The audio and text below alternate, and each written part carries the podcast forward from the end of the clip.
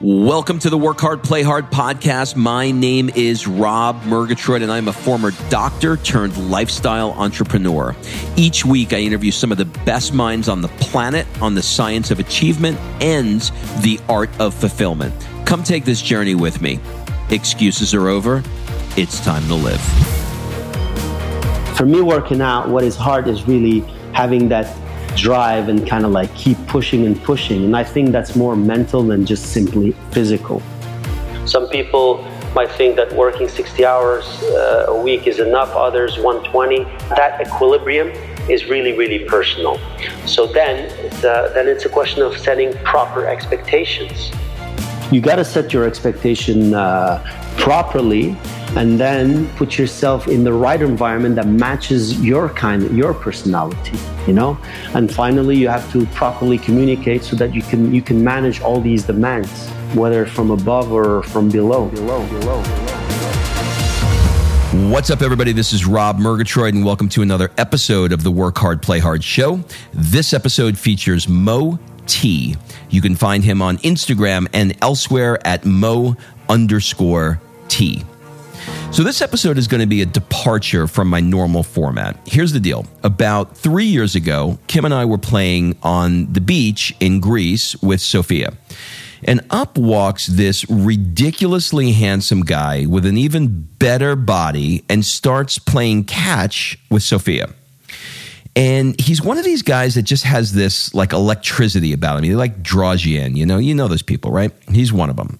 So, after a few minutes of talking with him, I became fascinated with how he's living life to the fullest. You know, in all these interviews that I do, the entrepreneurs have the work hard part of their life down pat, they own it. But few of them have the play hard part of their life down pat. Mo is the rare exception that has both. As we get into this interview, I learned from Mo some very specific strategies that allows him to serve the work hard and the play hard part of his life, which is exactly why I'm doing my 2019 mastermind. So I want to remind you that the key to get from where you are now to where you want to be is a mastermind, but it has to be the right mastermind, though. I see all these pop up masterminds everywhere. Many of them are very expensive and, frankly, a giant waste of money if it's not a good fit for you. And that includes mine. So, my mastermind is for six and seven figure entrepreneurs that spend more time working than they do playing and know that they need to level up their tribe to the next level. And frankly, it's for the people that are tired of the same old boring conferences and masterminds and they want something new, something different, something that fits where they are with their life now and the changes that they're looking for now. Plugging my mastermind into your year puts you immediately into an amazing tribe of people in insanely exciting locations around the world. So go to workhardplayhardpodcast.com forward slash mastermind and fill out the application. I've had the biggest personal and business breakthroughs when I'm having unique experiences around the world with a cool tribe that levels up my game, period, full stop. That's how I've made the biggest changes.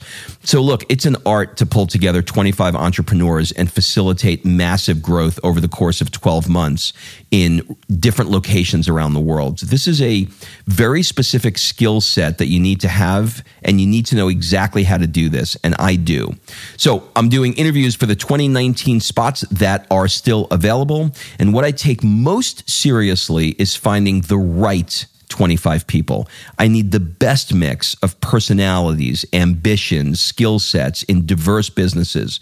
And I'm going to continue to interview until I find the right people. So I want you to get your application in.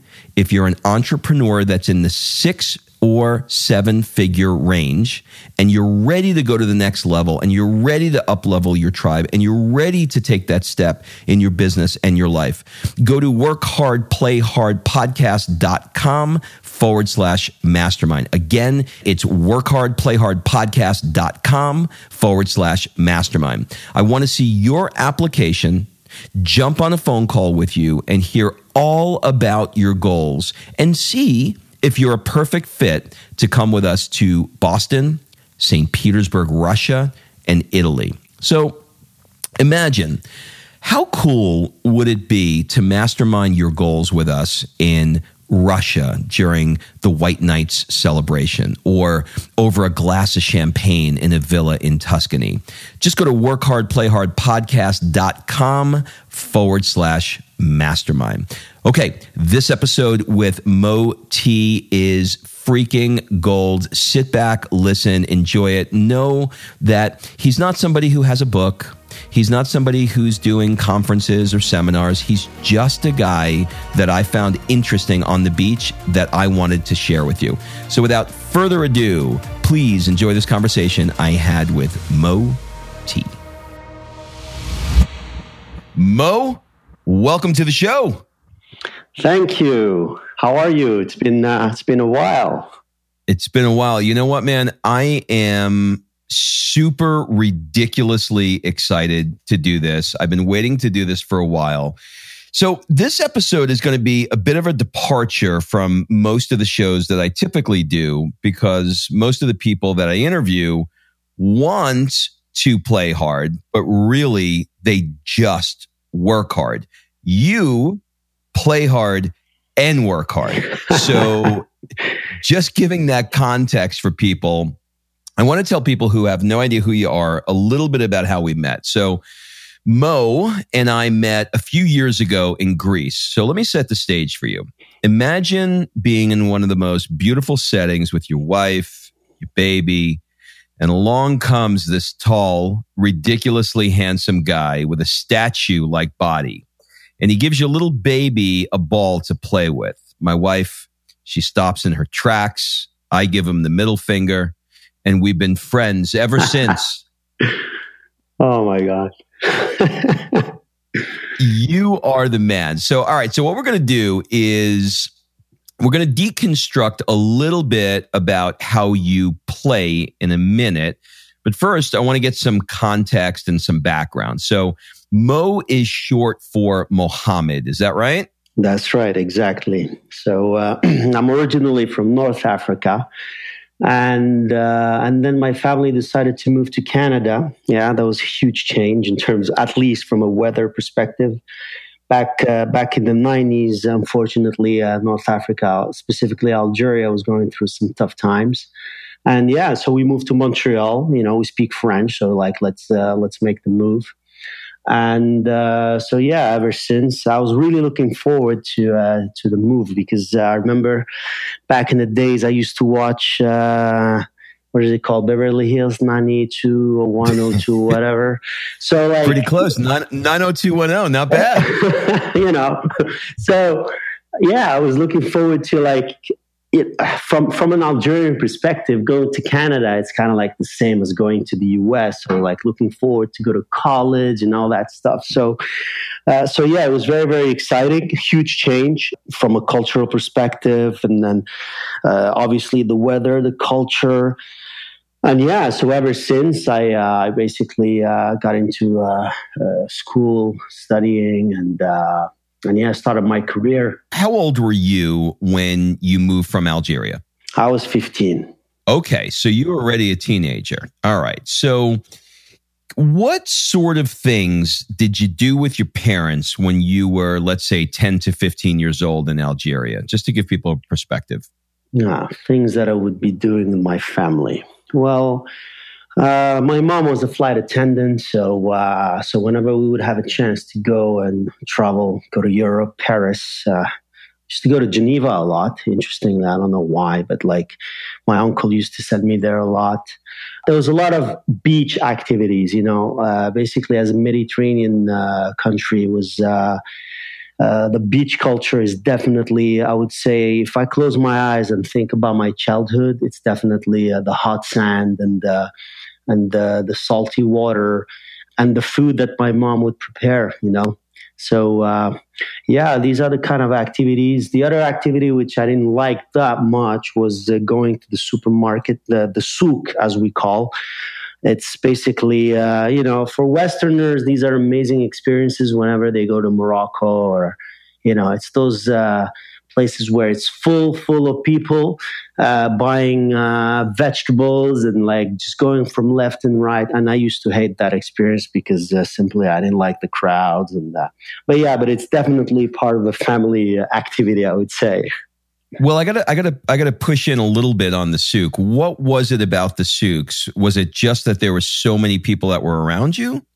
Yeah, it's just I, I was just not interested in buying potatoes and and, and vegetables and it, yeah, I mean, so many people go left and then wait. And to be honest, I think this is a very similar kind of feel when I think about it now it was the same feel when I would go with my girlfriend, even in Montreal, and go shopping. I think that's the issue. It's not the souk itself, it's going shopping with other people when you're not shopping yourself.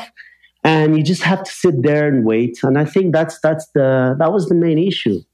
So it was just boring. It was boring. I, yeah, I get it. I get it. Yeah, my, uh, my, friend, uh, my friend Darren, who you know, uh, he calls it uh, the man chair. Whenever he goes shopping, he he looks for the man chair so, you know, I tell you, when I was in Morocco, I was in the souks and I remember the call to prayer, hearing the, for the first time, the call to prayer and watching all of the shops uh, close. You know, they would just close, you know, five times a day or however many hours they were they were doing the call to prayer while they were working. Yeah, yeah. And it, was, it is indeed it's, five. Yeah, it's five. It's just yeah. uh, it was so scary. it was like I, I, I hate to use the word scary, but it felt scary to me.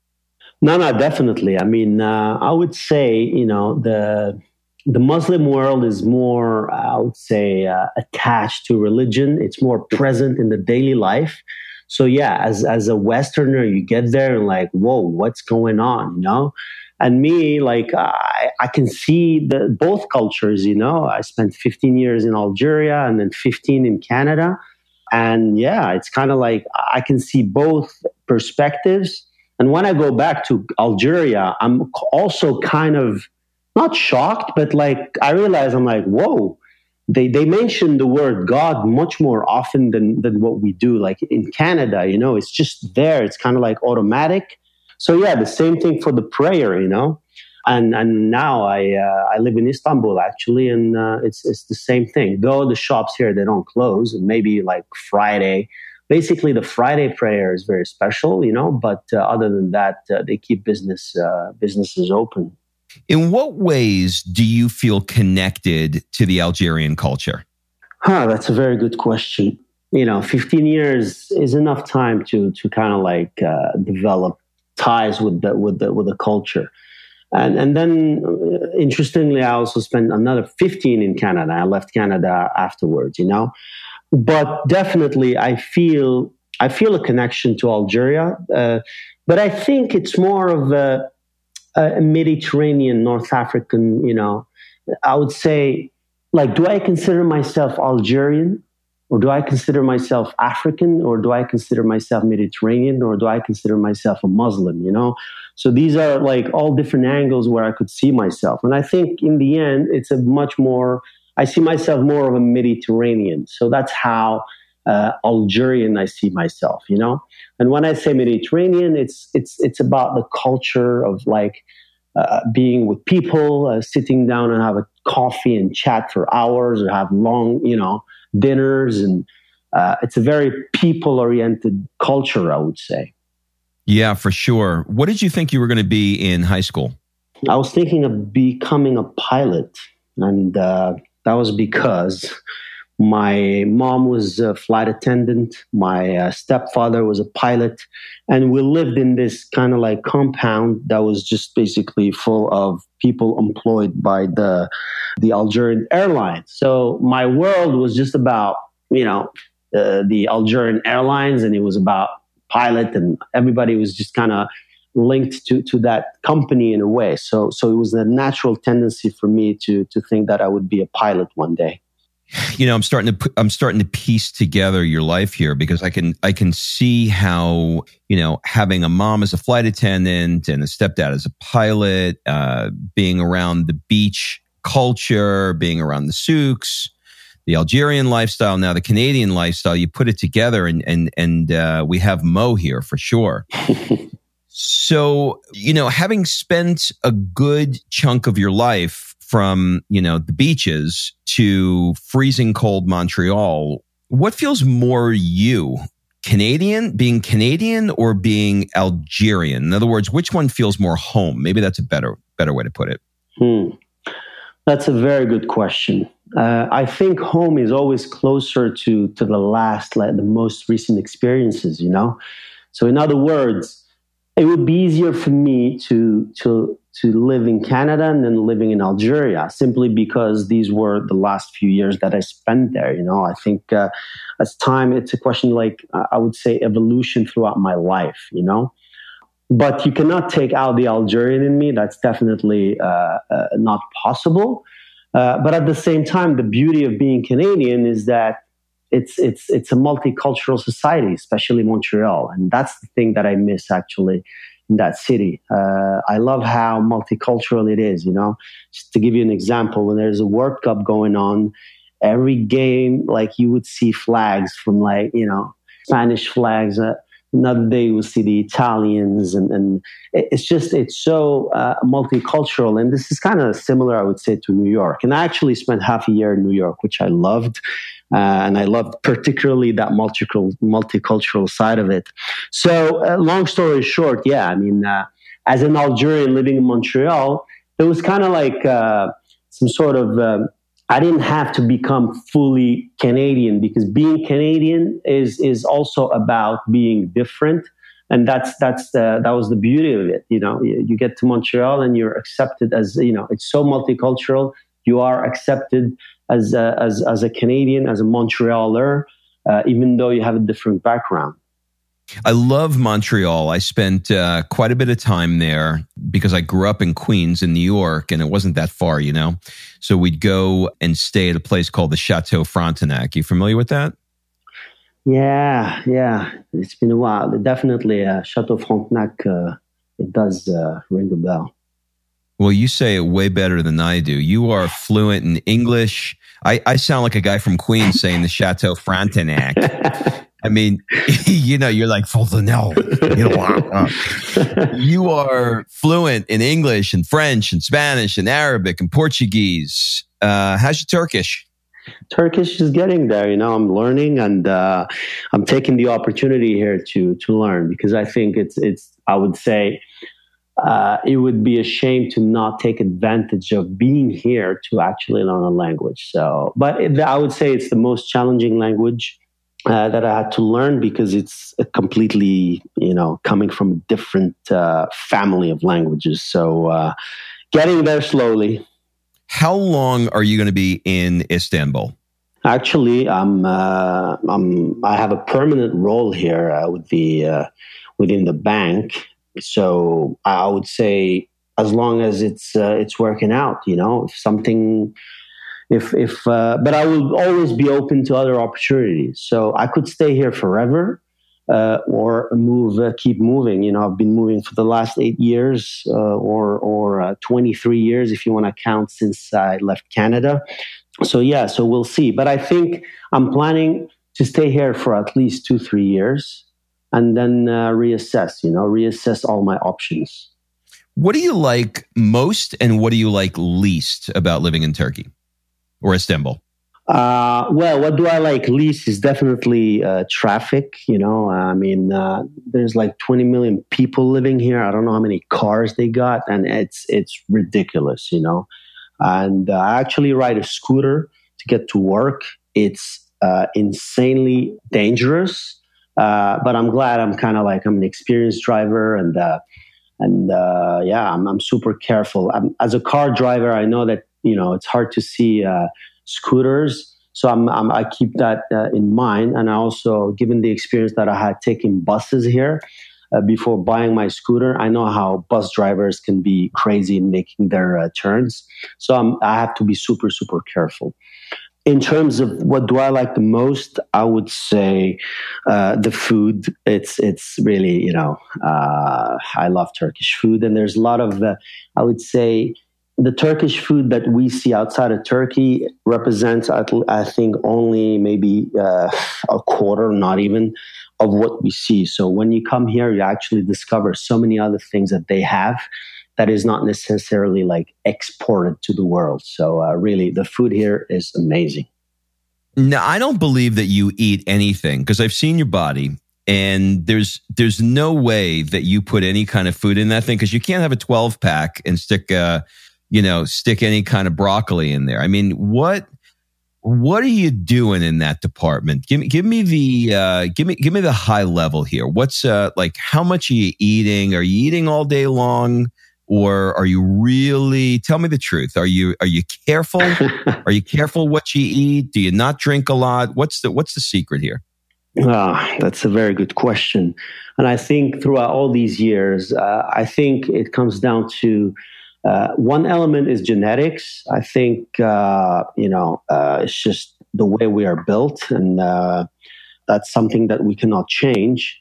Now, talking about the things that we do control, uh, in terms of food and, and, and fitness. This is it's a very simple equation. You know what comes in minus what comes out, and then in the end, uh, is it surplus or negative? If it's a surplus, what it ends up as fat. If it's if it's a deficit, well, uh, that means you're burning fat. So it's super simple. There are no no magic formulas, and yeah, it's it's no pain, no gain. So so yeah, so now to get ready to the uh, for the uh, beach body, definitely uh, we have at some point to suffer, you know. So uh, a few months before uh, heading to Mykonos, definitely I I put in the efforts, and by efforts I mean cutting on food and uh, you know skipping meals or my own little trick, personal little trick, is I call it the six egg white uh, diet. It's kind of extreme, but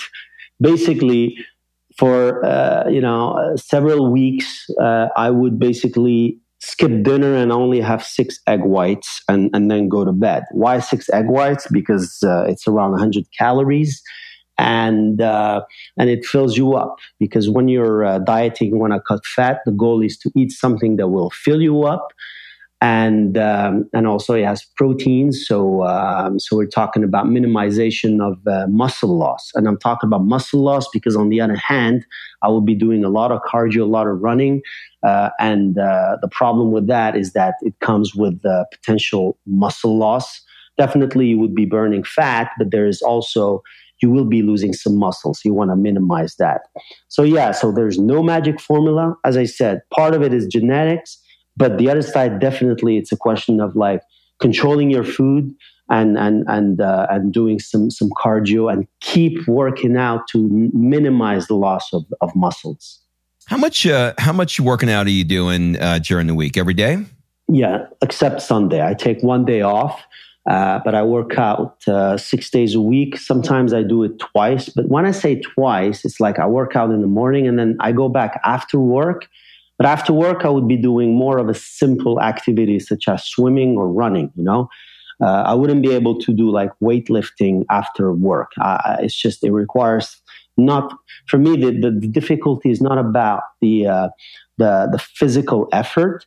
It's more of a mental effort. For me, working out, what is hard is really having that, uh, uh, you know that drive and kind of like keep pushing and pushing. And i think that's more mental than just simply physical. So yeah so so, uh, so are you intense with the workout? In other words your intensity scale of 1 to 10 are you are you shooting for like you know an 8 9 in intensity when you're working out your personal intensity yes uh, i would say you know my type of workout is like a it's basically a circuit training but mixed between basically heavy lifting and also uh, like high uh, cardio workout in the sense that it's a it's a HIIT training. So so I just kind of like do full body, switch from one uh, one exercise to another, but still it's with heavy uh, weights, not not not just kind of like cardio type of workouts. So you're doing so you have a couple of weight days and you have a couple of cardio days. Well, not really. I actually do weights every day, but the cardio I, I, I do three times a week after my workout, like the circuit workout, I jump on the treadmill and I do a HIIT run. So, like, basically, we're talking about seven times Uh, for one minute, I go at 18 kilometers an hour. I don't know how it is in miles, but anyways, I would say around 12 miles, I think, an hour. And uh, for one minute and then one minute rest, I do that seven times. So that's basically my, uh, I do that like three times a week. The, the other six days, what I do, uh, the other three days, what I do uh, is more focused workouts uh, where basically it's like, for example, this year my goal is to get my legs much bigger. So I do like really focus on legs, you know. So I think you know you, we need to have a workout of the whole body, but also at the same time you need to have special sessions to focus on certain parts where you think you need to develop.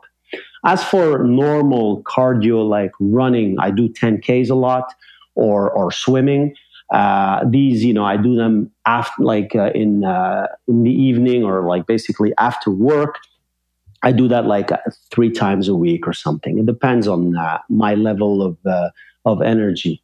And talking about that, actually, I think it's important to to listen to yourself. You know, when you see that you're tired or don't push yourself too much. Maybe you could adjust your workouts to not, you know, the benchmark should be always like, oh yeah, this is better going to the gym for 15 minutes is better than sitting on the couch, you know? So I always end up doing something.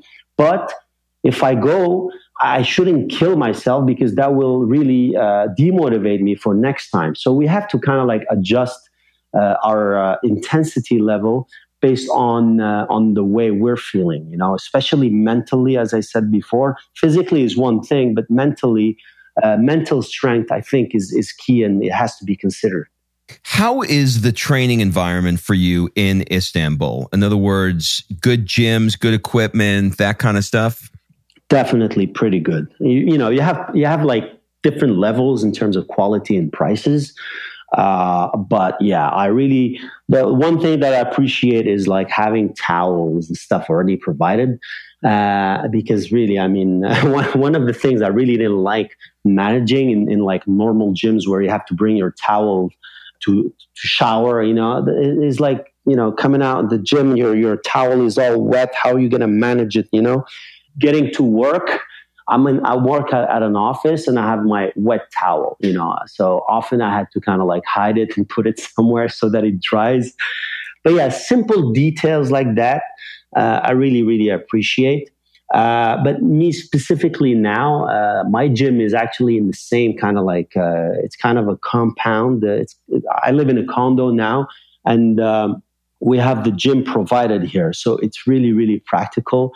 Wake up in the morning, hit the gym, come back home. It's it's a three minute walk, you know, and then uh, yeah, shower at home actually, and and then get to work. All right, so now let's let's switch gears. I want to talk about your MBA. So not only do you have the body to go with it, but you also have the MBA. All right? So let's let's talk about this. You got your MBA in Spain, right? Yes, yes, yes. Uh, well, my first question is why did you want to get an MBA? Yeah, very good question. Uh, one of the reasons uh, we want to do an MBA is, uh, to be honest, frankly speaking, it's because you're lost. You want to stop and think, you know? Uh, you know, we talk about career switching, you know, and, and, um, yeah, so basically I was a moment in my life. I was like, what do I want to do? You know, I, I did my CPA in Canada and I also did my CFA. I was thinking of getting into asset management. And, uh, and then I was like, I'm, I'm not sure that I want to do this, you know? So, so uh, after all these experiences, you know, both professionally and also personally, because I, I spent six months in, in Latin America doing volunteer work, I, I, I decided to do my MBA in Spain, thinking of uh, moving back to uh, to Brazil because uh, that school um, has a pretty good network uh, in Brazil, and that was one of the reasons why I actually decided to do my MBA in Barcelona. And to be honest, I was not sure what I wanted to do. And uh, I wanted something within finance that, you know, it's kind of like a mix of interpersonal skills and finance, languages. I wanted to kind of like leverage all of that. Uh, and then, uh, boom, an opportunity uh, came up. Uh, basically, uh, Citi Citibank uh, was looking for people with uh, kind of like a, a, diverse background, speaking different languages, who are willing to travel and who traveled a lot. And uh, yeah, so I joined Citi in this uh, global rotational program. And, and the good thing about it was that I didn't have to choose any specific group to join because, as I said, I wasn't sure what I wanted to do.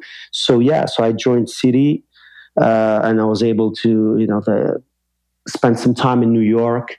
Uh, and then I ended up in Istanbul and then Madrid. So it gave me that opportunity of like keep traveling, but still working uh, and, and learning and also making money because at some point, uh, you know, you got to finance all those moves. So yeah, so that's how I ended up becoming a banker, which a lot of people don't really, they don't see me as uh, as a banker when they meet me, especially in Mykonos. But yeah, that's uh, that's the truth. Well, you know, you've you've got you've got two sides to your life. Apparently, you know, you got your uh, you you've got your viral video dancing in first class with your model friend's side, and then then and by the way, if you if you guys have not followed him on Instagram, I strongly re- recommend. I will watch sometimes just for the people listening. Sometimes he will video the ceiling of a nightclub that he's at, and somehow my wife and I are fascinated by that, and I cannot figure out his art, but somehow his art comes through his Instagram. So I recommend that you check it out. Oh, yeah. So I want to I want to talk to you a little bit more about Spain. So when you were living in Spain, what was it about Spain that you loved the most about it? Because you know, I was just there in Barcelona, and I I just I fell in love with it. It was such a great town, but uh, but I'm sure living there is different, right? Yeah, definitely. Uh, I mean, going on vacation somewhere, it's just, you know, you see the surface, but then uh, experiencing it from the inside is definitely uh, something. And, and, I, and I've seen Mont- uh, Montreal, I mean, Barcelona and Madrid, you know, and it's like a Clasico, Real Madrid versus Barca. And uh, that's like the classic question, like, what's better, Madrid versus uh, Barcelona? And there's no answer to that question. Uh, I, I, love the beach and everything, which Madrid lacks, but at the same time, Madrid has that great kind of like city lifestyle. It has the, the people are kind of like more, it has that more permanent feel. Whereas Barcelona, you feel that it's so, it's full of tourists. So it kind of like changes uh, the whole experience a little bit. Uh, but what did I like uh, the most about Spain in general? It's it's basically as I told you before, I'm a Mediterranean, you know, and that's something that always stayed with me. Even though I left Algeria, I was 15, and I spent 15 years in Montreal.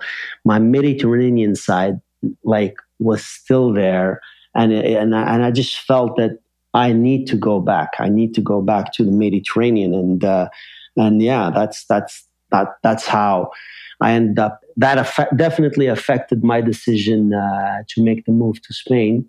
And it's definitely one of the things that I appreciated the most about Spain. You know, Spaniards they love uh, they love life. You know, they enjoy life. Yes, they do work.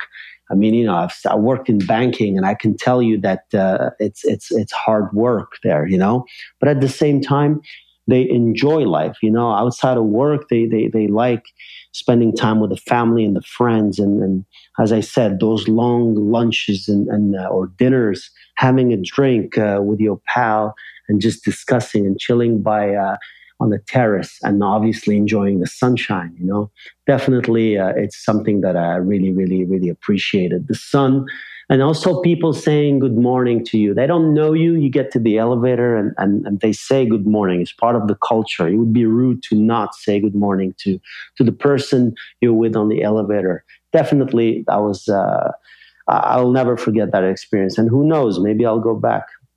Well, all things being equal, if you, you know, if you made the same money and, you know, you, you were with the same company, if you had to choose now between Istanbul or Spain, or let's say Turkey and Spain, where would you live? Ah, it's tough question because, because uh, one of the elements that affect uh, this whole question or the equation is, uh, is uh, your friends, your close friends. And as you mentioned before, my model friend, as you call him, you know, he lives here in Istanbul. And, and when I was living in Spain, of course, I knew a lot of people. I have a lot of friends, especially doing business school in Barcelona. It meant that I knew a lot of people who lived in Madrid. But knowing a lot of people doesn't mean that these are the people you would be hanging out, hanging out on a weekly basis. And these friends, they live here in Istanbul. I met them when I was here on rotation a few years ago. So, so yeah, I mean, in the end, I think uh, to answer that question, the question is not about the country itself. But if you tell me I would move my friends to Spain, and also I would change the music. I need to talk about the music in Spain. I love house music, as you know, and uh, uh-huh. in Spain, uh, David Guetta and uh, and also the reggaeton is very very very popular in the nightlife. So if you can change these two elements, my friends, and putting more house music, I would definitely go for Spain. This is such a great conversation. So I want to talk about lifestyle for a bit. You have by far the most fun life that I've ever seen. So there's people on Instagram that have a fun life, but then they're really sitting behind a computer. But then there's the other people like you who actually capture what they do on Instagram, proving that they really do have a fun life. And I've been on both sides of that with you. I've seen it in person and I've seen it on Instagram. And I will tell you that you work hard and you play hard. You know, you've got amazing friends, you travel the world.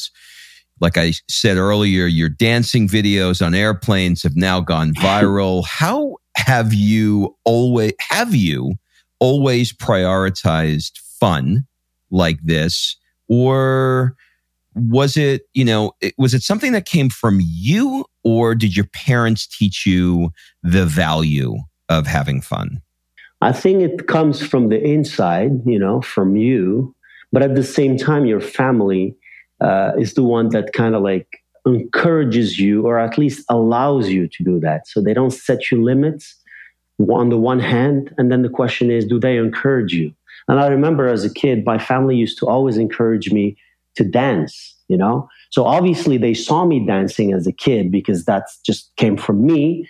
Uh, but then at the same time, they saw that and they were encouraging me you know I, and i would say my, my my source of the whole dancing world for me was michael jackson you know at the time uh, even till now you know and people kind of like recognize the, some michael jackson moves that sometimes i do so yeah I, I always remember my family pushing me to dance and I think that's uh, that's definitely uh, now talking about dancing as in coming from me. I think that came from my mother you know? So so i think part of it is uh, some sort of like genetic. And i know my mom always loves you know has always shown me that love for music and, and dancing. Uh, and apparently that's how uh, she met my father. They were apparently dancing on a table back in the days in algeria in the summer beach. And uh, and yeah so so i think uh, that's the source Wow, I'm really piecing this together now. I just made a note. Dan- dancing on the table from mom. I love it. All right. So, a lot of people get super stressed when it comes to achieving their goals in life. And you seem to have a much more laid back way about it, but still have amazing accomplishments under your belt. How do you think about the work life balance? it's definitely sometimes it is challenging. I think work life balance is a question of like, first of all, each person has his own his or her own balance. So some people might think that working 60 hours uh, a week is enough, others 120. That that that equilibrium is really really personal. So then it's a, then it's a question of setting proper expectations. Uh, so if, if there's a mismatch between what you expect and reality, then definitely you got to make cer- certain decisions and, and make the change. The other point is a question of setting limits. You know, people keep asking you to do things, and sometimes you have to to learn how to say no, or at least at least to understand really is this a priority. You know, when I ask people at work, when do you need this? Most of the time they say as soon as possible yeah, but what does that mean? You know, when you have like 10 things on your to do list, so which one uh, you got to be prioritizing and which one is not? So you have different bosses to, to report to, different demands. So really, I think um, you got to set your expectation uh, properly. Uh, and and and then put yourself in the right environment that matches your kind, your personality you know and finally you have to properly communicate so that you can you can manage all these demands whether from above or from below when you leave work and you take a trip like how many times a year now are you going to mykonos it seems like you've been there for three months yeah mykonos i go there twice and i'm actually going back next weekend actually that's uh, good. you are always there. Uh, I mean, it has something magical. Uh, I definitely love that island. You know, I love traveling, discovering the world, but summertime for me, it's Mykonos time. You know, it's uh, that's also another kind of balance that you can find. You know, people are like, "Why don't you go discover other islands or other?" I'm like, no. I have the you know two months in the year in the summer I like to I like to enjoy my time in Mykonos, and then I have the rest of the year to go discover other other parts of the world. So there totally there's uh, no problem with that, you know, as long as I am happy. And as I said, next weekend they're closing the island, and uh, some friends are like, "Yo, Mo, you gotta come. We gotta close the island together." So I'm like, "Okay." I mean, you and I, like, I could not have repeated that. I hear, I hear the exact same thing. Like, why don't you go somewhere else? I'm like, I don't want to. I don't want to. It's so great. exactly. You know, it's uh, when you know you're fully, fully guaranteed satisfaction. It's like, why do you want me to take a risk? I have other moments, other occasions where I would take the risk, but right now, this is what I want. I know it, and that's it. What are some things that you do other than going to Mykonos all the time? What are some things that you do that people disagree with or think you're crazy? Uh, taking uh, risks while snowboarding. I love going uh, hors piste. I'm, I'm a risk taker, but I think it's a calculated risk, or maybe this is just my rationalization. But anyway, so yeah, snowboarding, going hors piste definitely is something sometimes people would tell me not to do. Uh, riding my scooter in Istanbul in itself is uh, there's a lot of people uh, who simply don't agree with that. Uh, the other thing, I think the biggest thing that I remember that people didn't agree with me is is quitting my job back in the days in Canada and just go to Colombia and Brazil and do volunteer work and and and uh, and just travel. For me, it was the first time that I decided to do something where it was good for me. I believed it was good for me. And my, my family and close friends did not agree. You know, I had taken many decisions before, but it was with the support of the family. It's like, mom, I'm doing my CPA. Great. Mom, I'm going to work for a big four uh, accounting firm. Great. You know, it's, it's something that is good for me. But at the same time, I, I got the okay uh, from, uh, from my mom and, and but the time that that that that day when I decided to quit my job and, and go to Colombia, and imagine my mom, she's like, "Look, I we come from an undeveloped country, and you're going to another undeveloped country. You know, that, this is the thing. Like to all the immigrants out there, they're gonna understand. It's like parents, immigrant parents, they they they look for their ch- children, you know, and yeah, they have their own mentalities and and and and us children of immigrants we have to to deal with that you know? And uh, i understand the differences in mentalities and and kind of like they're i would say more risk averse but at some point you have to say no this is for me and i am sorry if you don't agree.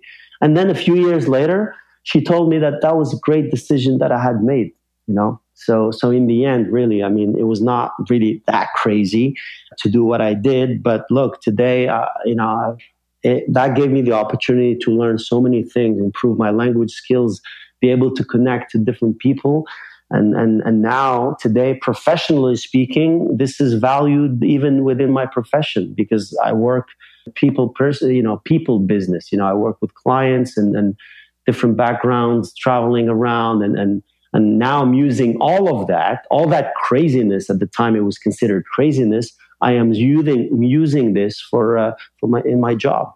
Do you think it's because your mom spent the better part of her life in, you know, places that weren't, let's say, as first world as you did, say, in Canada? In other words, you know, you spent a, you know, you were 15 years old by the time you were living in, you know, Montreal, but for her, um, she spent the better part of her life in environments that were not as first worldly. So she probably didn't want to keep you in that. Does that make sense?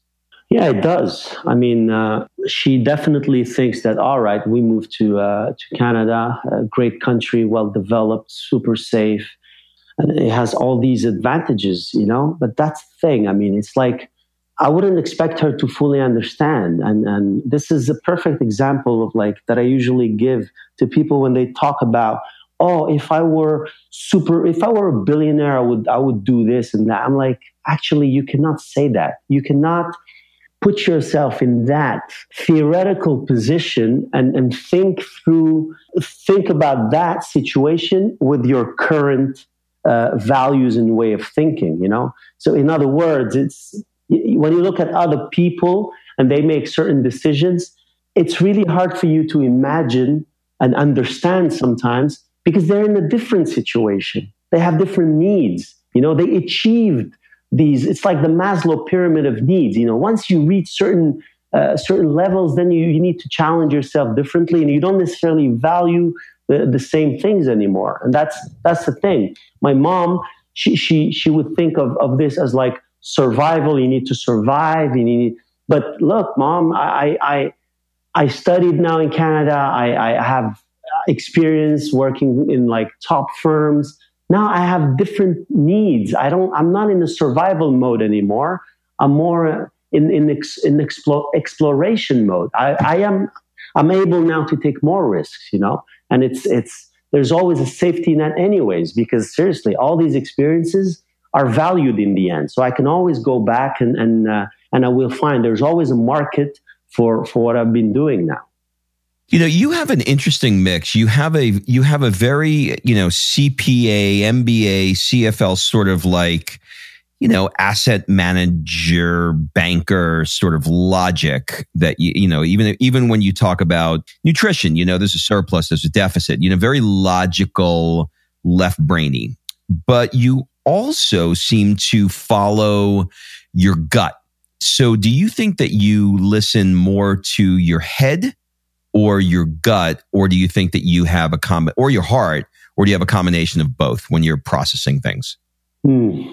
I think uh, definitely you got it right. I mean, I'm a super logical person, and uh, and I kind of like I try to always optimize or think of options and you know scenarios and let's say you know i'm moving to istanbul what are the different scenarios you know which one has an upside et cetera et cetera so I think once I kind of like have that safety net set up, then I feel that I can let my heart, you know, make other decisions. As long as if I fall, there's a safety net. So I think it's a combination of both.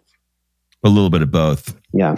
All right. So what I want to do as we slowly start to wrap up, this is a rapid fire round. Answer as quickly or as slowly as you would like. It's basically a First thing that comes to your mind rounds.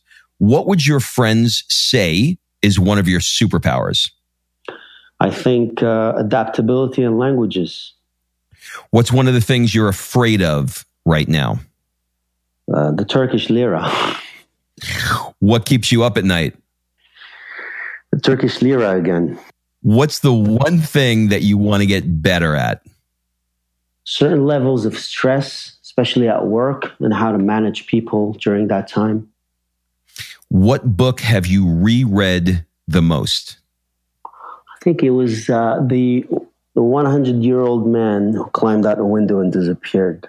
What's one thing that you own and probably should throw out, but never will? I don't know if I could mention this on podcast, but uh, it would sure. be my mom has my schmuck. She kept my schmuck uh, all these years and she still has it. It's disgusting, but if you ask me, I would throw it. I think uh, I would say, no, keep it. Might as well keep it. Do you know? I don't know what a schmuck is. Uh, basically, the schmuck is, uh, you know, the piece of uh, skin that is cut uh, from the. Penis. Oh, you're kidding! yeah, that's called a schmuck. Yes, that's where the word schmuck comes. You know, like the oh my god I never knew that. I think it's Holy a Yiddish, shit. It's a, I think it's a Yiddish word, you know. So I think that that's where it comes from. Wow, that's amazing. I've been calling people schmucks for years. I feel like such an idiot. Wow, that's so cool. Okay. Last question. Well, actually, there's two more questions. The second to last is if you had to give a TED talk on nothing that you're known for or nothing that you speak about, and it could be on anything that you like to do or anything that you have a passion for or really anything else at all, what would it be? I would say something related to music, but in more of, you know, people know that I love music and I love dancing to it, but I think it would be more pushing it towards uh, production. Mm. Okay. Not so easy. I took a stab at that once in my life. Not so easy. No. Last question I have for you. We're going to change it up a little bit. What one question would you like to ask me? As you know, as I told you, I'm uh, I've, I've, I've been an immigrant for more than half of my life. You know, I love traveling and, uh, and I ended up now with two passports, uh, which, you know, the Canadian one definitely has helped me in my traveling. Now, talking about passports, is it true? And I heard this, is it true that you actually traveled to Greece without a passport? No, it is not true. It, you must have a passport. In fact, I can't even go to Canada without a passport. You cannot. I cannot. Makes sense. All right. Yeah. There's a rumor I cannot. out there. There's that that rumor I'm going to dispel right here. So now look, this is what this is why I do this because now you taught me about schmucks and I taught you about I taught you about passports. well, dude, I cannot thank you enough. I I consider it such a pleasure to uh, to have you in my life. Call you a friend. Do you have any final words, suggestions, or an ask for the people that are listening? I think there's the one thing that I always recommend to people is uh, really listen to that little voice inside you. That's all. That's all I got to say. I'm going to take it. What a beautiful way to end. Mo, thank you for taking the time to do this. Thank you very much. It's been a pleasure, and I'll see you in Mykonos. All right. Thanks for listening. If you love this episode and you know someone that needs some help in either stepping up their work hard game or their play hard game, it would mean the world to me if you shared this podcast with them to help me get this movement out there. So if you like what you heard, head on over to iTunes, take 30 seconds, and leave me a five star review, and I will be forever grateful. So until the next episode, excuses are over. It's time to live.